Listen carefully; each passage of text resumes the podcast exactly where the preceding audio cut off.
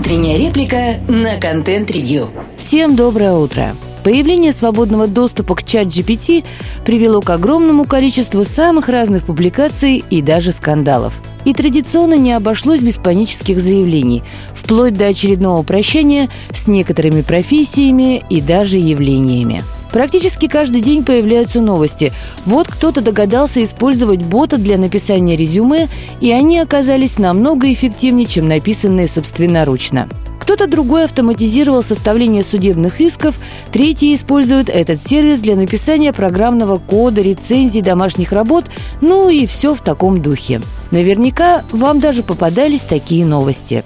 Везде обсуждения, реклама, обучающие курсы. И действительно, практическое применение и коммерческие перспективы подобных технологий вполне очевидны. Нет сомнений, что такое внимание не останется без негативных проявлений, увы. Уже сейчас можно представить, как всевозможные шарлатаны учат новые термины. Так сказать, железный искусственный интеллект идет на смену крестьянскому блокчейну.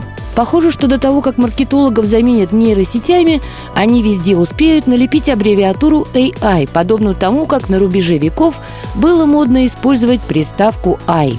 Вместе с тем, подобные технологии действительно имеют большой потенциал влияния на экономику и даже общество в целом. Но, конечно, не в том виде, как это представляется излишне впечатлительным людям. Хранить те или иные профессии пока рановато, не говоря уже о каких-то социальных явлениях. То есть понятно, что изменения происходят всегда, это жизнь, но обычно они происходят под влиянием нескольких факторов. Примеру, можно понять переживания преподавателей языков и литературы, но с другой стороны, письменная речь некоторых подростков уже давно приближается к идеографическому письму и наполовину состоит из эмоджи. И этот процесс начался задолго до появления общедоступных инструментов машинного обучения. Поэтому винить новые инструменты в таком положении дел было бы глупо. Но это уже тема другого разговора. Вернемся к главному, а именно к тому факту, что практически все разработки в этой сфере носят коммерческий характер – то, что сейчас к ним можно получить бесплатный доступ, не должно никого вводить в заблуждение. И хотя на первый взгляд это может показаться неочевидным, беспокоиться скорее следует менеджерам среднего звена, особенно в отраслях с высокой стоимостью труда. Просто потому, что там на внедрении можно заработать много денег. Но опять же, всякая автоматизация имеет свои границы, каким бы волшебным ни казался инструмент при первом знакомстве. Впрочем, это тема, о которой мы как-нибудь поговорим отдельно. Пока же мы видим выход на рынок весьма интересной технологии, которая, скорее всего, будет продаваться как сервис. Некоммерческий статус компании-разработчика и слово «open» в названии вряд ли могут кого-то обмануть.